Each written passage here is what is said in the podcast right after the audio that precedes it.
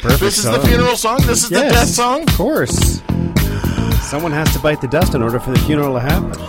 Folks, we are nearing the end of our death show, and I can think of no one better than to bring on the one and only comedian, actor, writer, TV, radio host, and so many other things, the queen of collagen, Carla Collins. Hello, Carla. How you doing? I love to close for death and be introduced that way. I'm already just all a tingle. I'm so glad you're here. I want to introduce the rest of us to our listening audience. That other male voice is our very good friend, Tim the Tool. Hello. And on my left, Linda Stewart. Linda is the um, the founder of the Toronto Death Cafe. I think you should go and uh, do a routine there, Carla. Absolutely. Carla, speaking of routines, tell us a little bit about this uh, latest shtick of yours. I guess my latest shtick uh, is called Laugh After Death. Um, previously was calling it Fifty Shades of Grief, but now I moved into Laugh After Death. And, uh, um, you know, you, I think as a comedian, you tend to write and talk about what's happening in your life. And unfortunately, about a year ago, my mother passed away very unexpectedly. She came to all my shows. We were best friends. She was my soulmate, love of my life. And so I kind of do this this show as an homage to her because people say ridiculous things and act stupidly when someone close to you dies. And I found a lot of humor in death. So I'm kind of like the Grim Reaper now. Okay, be funny right now. Be funny about death. Say something funny about death right now. Ready, set, go. Uh, when people die uh, that are close to you, other people will bring you over food from the 1970s. you were given um, uh, chicken pot pie, two tuna casseroles, and a cheese log. It looked like Jack Tripper and Chrissy Snow were having the partridges over for potluck. I don't. I guess because it's comfort food, I haven't really figured that one out. And also, no one wants to say sorry for your loss. Here's a kale salad. Haven't I suffered enough? So that's one thing I observed that was surprising to me. is so funny. You know, I actually, uh, this is why I dig this so much, uh, because g- growing up in the funeral industry and having been a pastor and a hospital chaplain and been around death my entire life, I, I also pick up on these things. And I ju- it is kind of, there's a social phenomena about how, how, how socially retarded people get when it comes to death. And that's what you're in, picking up on. in Western civilization, yeah, people don't know what to say. They they compete with you. Like when I said, you know, my mother passed away, I found people like, oh, that's nothing. Last year, I lost both parents, a Chihuahua, a gardener, two uncles, and then what? Okay, what are we on a Japanese game show? okay. Good. Well, I'm sorry for being such a wuss about this. I just had the one death, and he clearly had a whole village slaughtered. That's so, so right. true. So true. Oh my goodness. How about the how about the the receiving line? Did you have any gems that people said to you in the in the condolence line? Well, you know, my mom did not want it. She wanted nothing to do with the traditional funeral. This is what a goddess she was. She wanted a celebration of life. She put that in her will about 12 years ago. I was executive, so we had a celebration of life. She wanted people drinking and dancing and telling funny stories, so that's what we had. Now, I, you know, her closest friend did tell a couple of questionable stories, and the first one was like really graphic about me and what a guy said to my mom because he mistook her for me back and I was like, well, I don't know why I got into this. And the next one was about my mom relieving herself once in Paris because she just was laughing so hard. And then he said, I just want to close with, and I thought, uh, this is making me nervous. what? Uh, so, but no, I didn't. There was no, you know what? Oddly enough, I, I was expecting just the Hunger Games and people being, you know, drunk or stupid, but no, nothing happened there. You know, you really are, uh, I guess, in, in many ways, uh, releasing a bit of societal pressure by by doing this uh, this this routine of yours, because I think we, we all we all innately understand the goofiness of, of the social phenomena, you know, uh, of death and, and, and our reactions and our poor reactions and our and the things we think when we normally wouldn't think that anyway, and all of a sudden we give permission to ourselves to think silly things during those. So. I think you're actually doing a service for society once for once in your life, Carla. This is this is very well done. Good for you. Took my, you know what? She was always my best feature. It took her death to get me to step up and do anything productive in this world. but you know, probably just for a brief time. 'cause I don't really care. um, Exactly. I, it's a, it's a, you know, nobody talks about it. But I, I also, I really like dark humor. It's so slimming. And I like, uh, I like it. I don't think any, I don't think any topics out of bounds. I like, I think it takes the power and fear out of it. So I am also a fan of inappropriate humor. So this was And again, I think you tend to talk about what you're going through. I don't really want to write a joke about the Kardashians while I'm thinking about is people saying stupid things like, "Did you lose weight?" No, I lost. You know, I'm suicidal. I lost the greatest person in my life, and I just can't stop eating in moderation. What are you even saying? Sleeping Uh, through the night like a baby. So Have yeah. you have you thought about uh, participating in uh, Death on the Fringe, the Fringe Festival in Edinburgh? Have you heard of that? No. Yeah, you you totally you need to you need to apply for this. Death on the Fringe is a series of shows and events looking at death and dying, which takes place during the Edinburgh Festival each year, a festival within a festival. So some events are serious, some are comical. Sounds like I'm doing a plug here, but they all make you think about what it means to live well and die well. It's part of the ongoing charity-led campaign "Good Life, Good Death, Good Grief." I think you should be a headliner there. Absolutely. I would, you know, that's a good grief is something that I really thought about, that, like coming back on the plane when mom passed away. And I was like, there is no such thing as good grief. And then I remembered it came from Charlie Brown, who was like a depressed, jazz loving eight year old who wore the same shirt every day. Because you don't really think about that, that expression until it happens. And then you just start to dissect everything. But I, heck yeah, I'm going to the fringe. That's good. I would like to see you there. Okay, let's get into uh, a couple of our topics here. Uh, folks, you are listening to the Drew Marshall Show. We're streaming live at drewmarshall.ca, and we're live right here in Southern Ontario on Joy 1250. Uh, the pub crawl. We are going to crack open a few topics, crawl from topic to topic indeed. And the first one is this. Basically, why are we so afraid of death? Uh, so let me just start off with, with Linda. Linda, are you actually afraid of death or dying? Would you say you are or no? No, Not at all. uh, not yet. Okay, wait till the end of the show. We'll we'll get you there. Um, yeah, and Carla, are you afraid of death or dying yourself? I think we were afraid of death because we're racist, and the Grim Reaper wears a hoodie. so we got you see him and you start getting nervous. That's the Unabomber in some ways.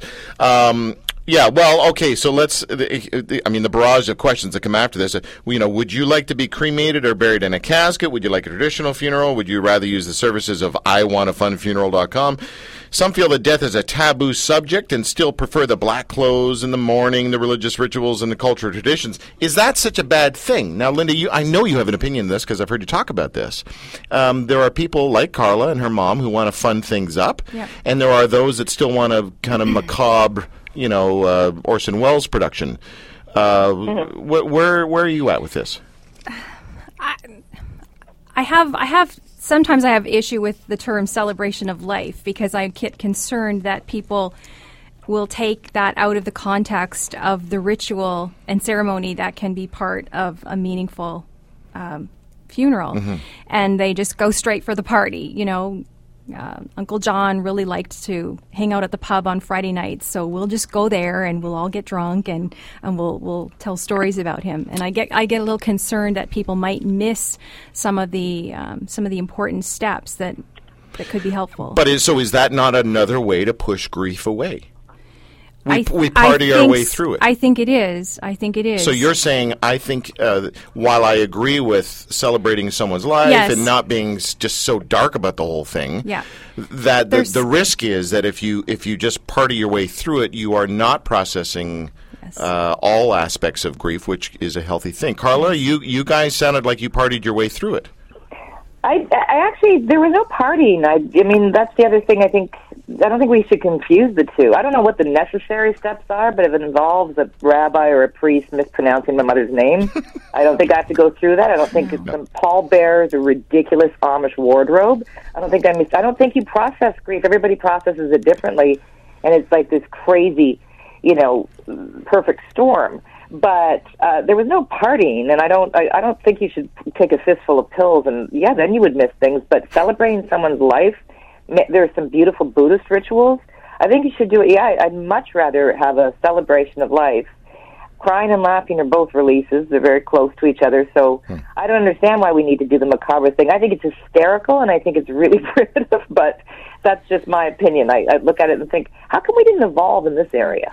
I, I don't. weird. I don't think there's a magic uh, potion that works for everybody. I think it comes down to doing something that that's authentic to you know, in your case, to your mother.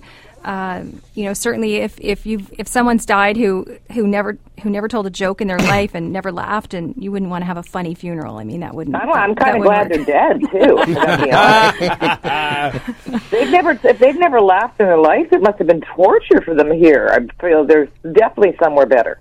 Tim, you grew up with a dad who was a doctor. I grew Yes. up with a dad who was a who was a funeral director. Yep. Uh, so there would be a good dose of reality in both our lives with this subject. Are you afraid of death, No, no, I've I've actually. Or that because of the Jesus stuff going on? Well, with you? I, I don't know if it's necessarily because of the Jesus stuff. I'm sure that's an aspect of it, but I, I have sort of faced my own death at one point. You know, I was Yeah. really sick at one point, and I was diagnosed with what they thought was a brain tumor.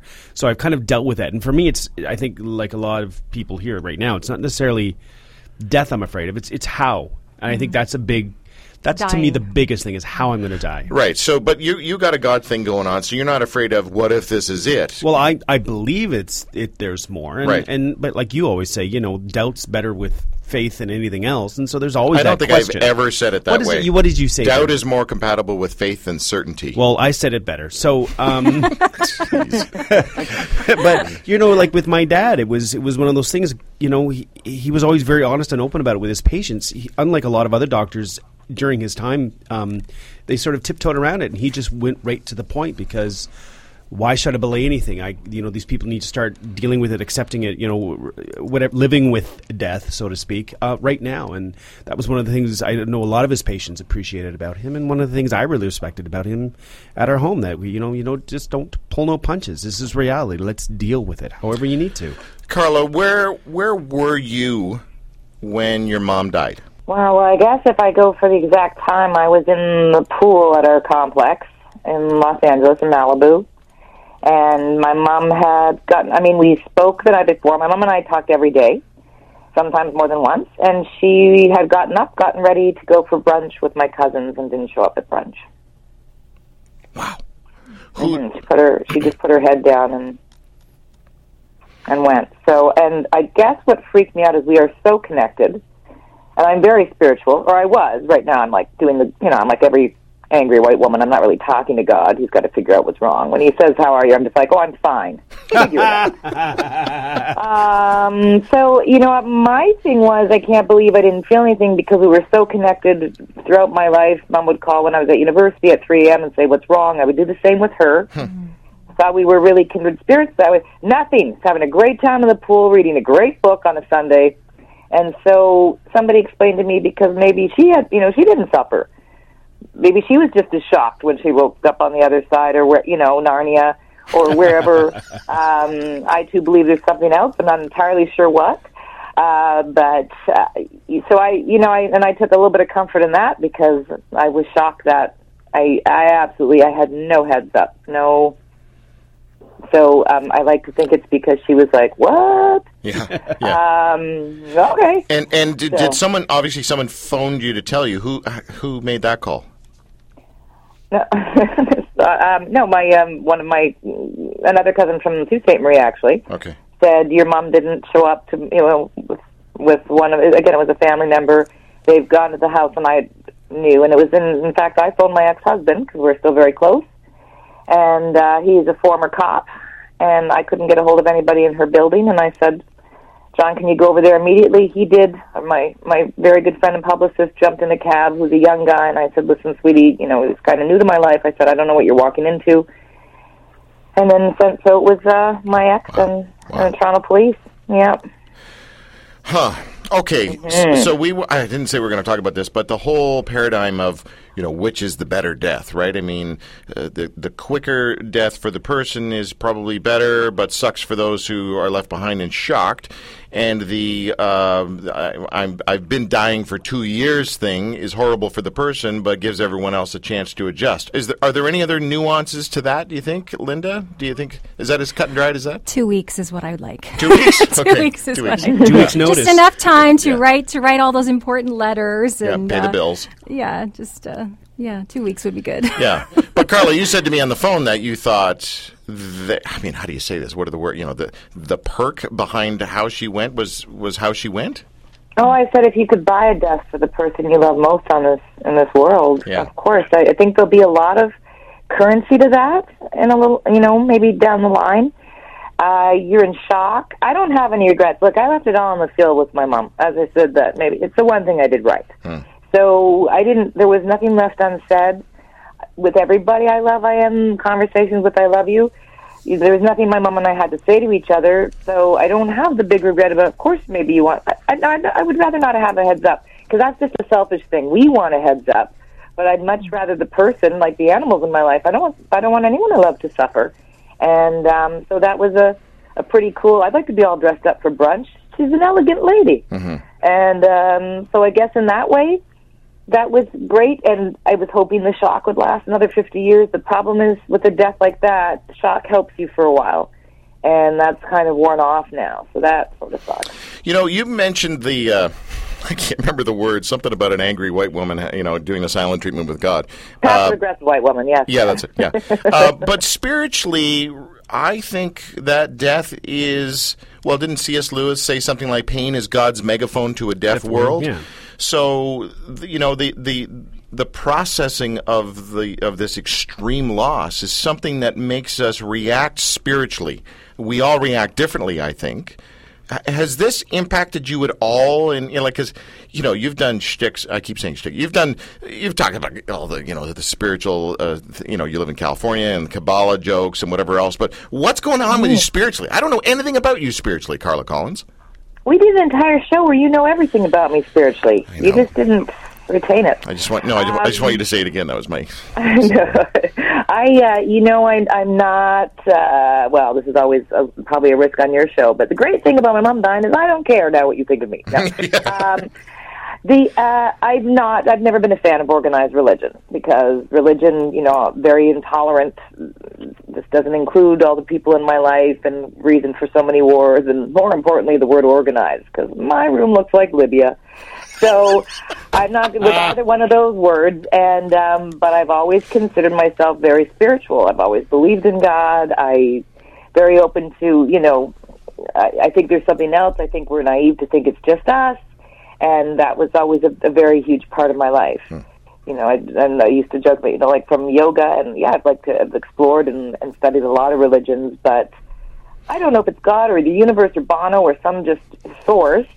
and um, and it's this is actually questioned it quite a bit. I you know it, it's I think for a lot of people it's a great insurance policy because you're like, hey, there's God. Right now, mine's a little bit in limbo because I'm obviously grieving. Yeah. Um, I really, you know, everybody's like, you know, if like a, a, a dragonfly or hummingbird goes by, they're like, look, it's a message from your mom. I'm like, no, animals love me. I want, I want a like full on, like I want a glass of wine to pour itself. Somebody buys my sitcom. There's a brunette anchor on Fox. Give me a real. It's not my mom. So, and I'm, and I have to tell you, like a disappointed six-year-old, I, I thought I would get something more. For, you know, I thought mom will die, but then I'll feel her, and there'll be mm. all these. Because I've had a lot of, I think I told you about in my childhood. I've had a lot of things that I consider miracles and evidence of a supreme being, and now just nothing. Hmm. So Yeah, but hold on. don't Don't you? Aren't you forced to really hang on to something now? Because the hope is that you're going to see your mom again. If you ditch all the spiritual God stuff now, you're never going to see your mom again because there's nothing afterwards. So now you really got to hang on to it. No, I don't. That's disingenuine. Oh, okay. I'm not doing it like as I said. I don't want some kind of weird. I've never gone for the whole fear-based or anger. Like, you know, I told you how when I watched the Ten Commandments as an adult, I'm like, why is God such an angry drag queen in this depiction? I don't think that's how it works. Um, of course, I like to, and of, of course, I still completely believe. But like I said, there, it's it's just in flux and in question, and you're angry, and it's part of the grief. You're angry and upset, and you do. I do want to sign, and I think I'll be elated when I really feel. And I'm sure she still talks to me, and you know, I also think I ha- I'm t- holding on to it too tight, guys. I think it's pretty natural, and it'll, you know, as time goes on, or if I, you know, you have to when you want something, it's like when you want a guy to call, come on, and then when you're like, ah, I'm not that into him anymore, he stalked you. So I'm hoping it's the same thing. So right now I'm just trying to ignore. Uh, Carla, um, should death be part of the primary school curriculum? You know, when is the right age to begin preparing children for death?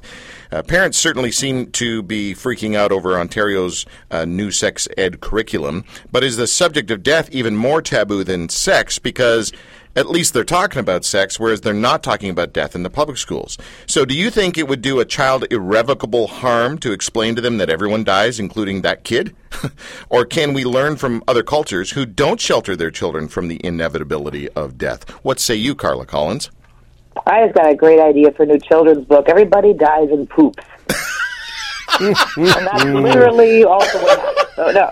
So I think uh, I, of course, would say again because I, I think culturally it's it's odd to me. First of all, that Canada's having trouble with talking about sex or death in the schools when every Atom Egoyan and Cronenberg movie are about that. So I feel the rest of the world thinks we're a lot more evolved than we are. Okay. I'm all for. Ta- yeah, I think it's. I mean, obviously, it has to be handled well. Um, but yeah, I think we should definitely uh, open up a conversation about it. I don't think it has to be horribly macabre and like, well, we're all going to die. By the way, tomorrow, uh, Schoolhouse Rock.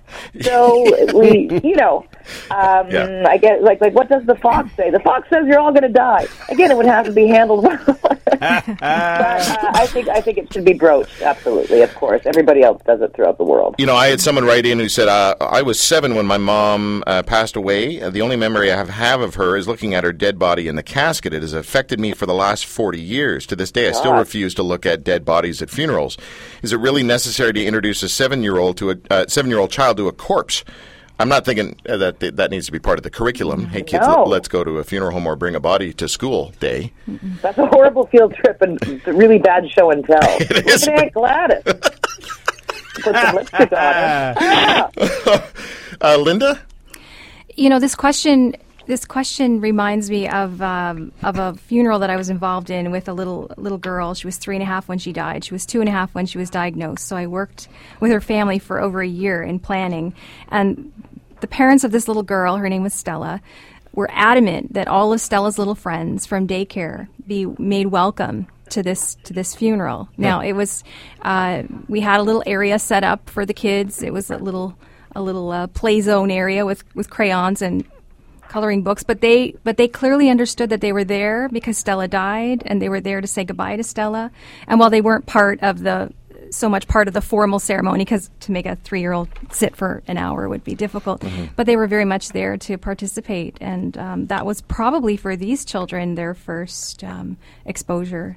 To You see, you know, the only thing I can compare this to is growing up in the funeral home. Growing up, like when I, I there are stories told of me uh, re, when I was a young kid, reaching up into the casket, finding the rosary, snapping it off the corpse, and then running from the guys in the funeral home playing hide and go seek, and they needed to get the thing back before the family showed up, right?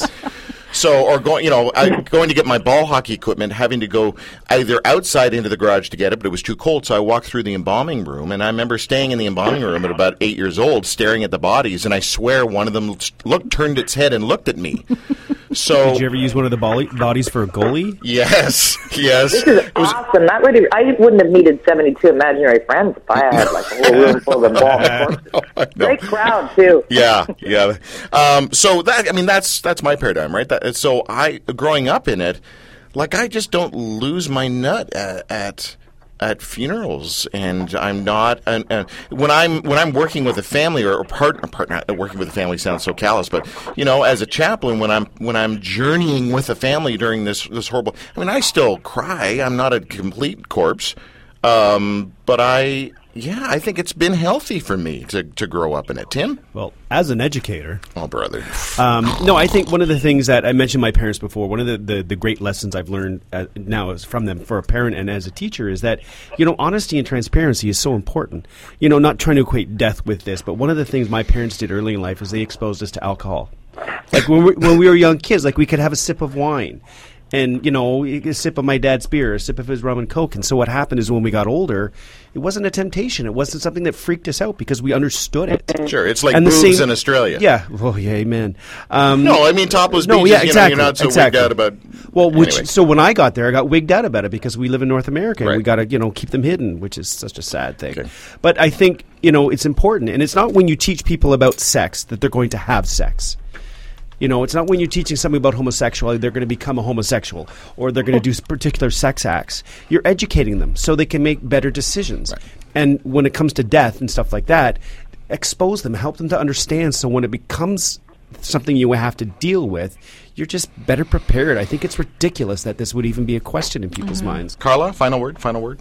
Uh, f- I was just thinking that I think it would be so much better for to learn about death with your parents and a, and a wonderful educator than just everybody's just basically the goldfish that's found floating because they're like the Snapchat of Animal Kingdom.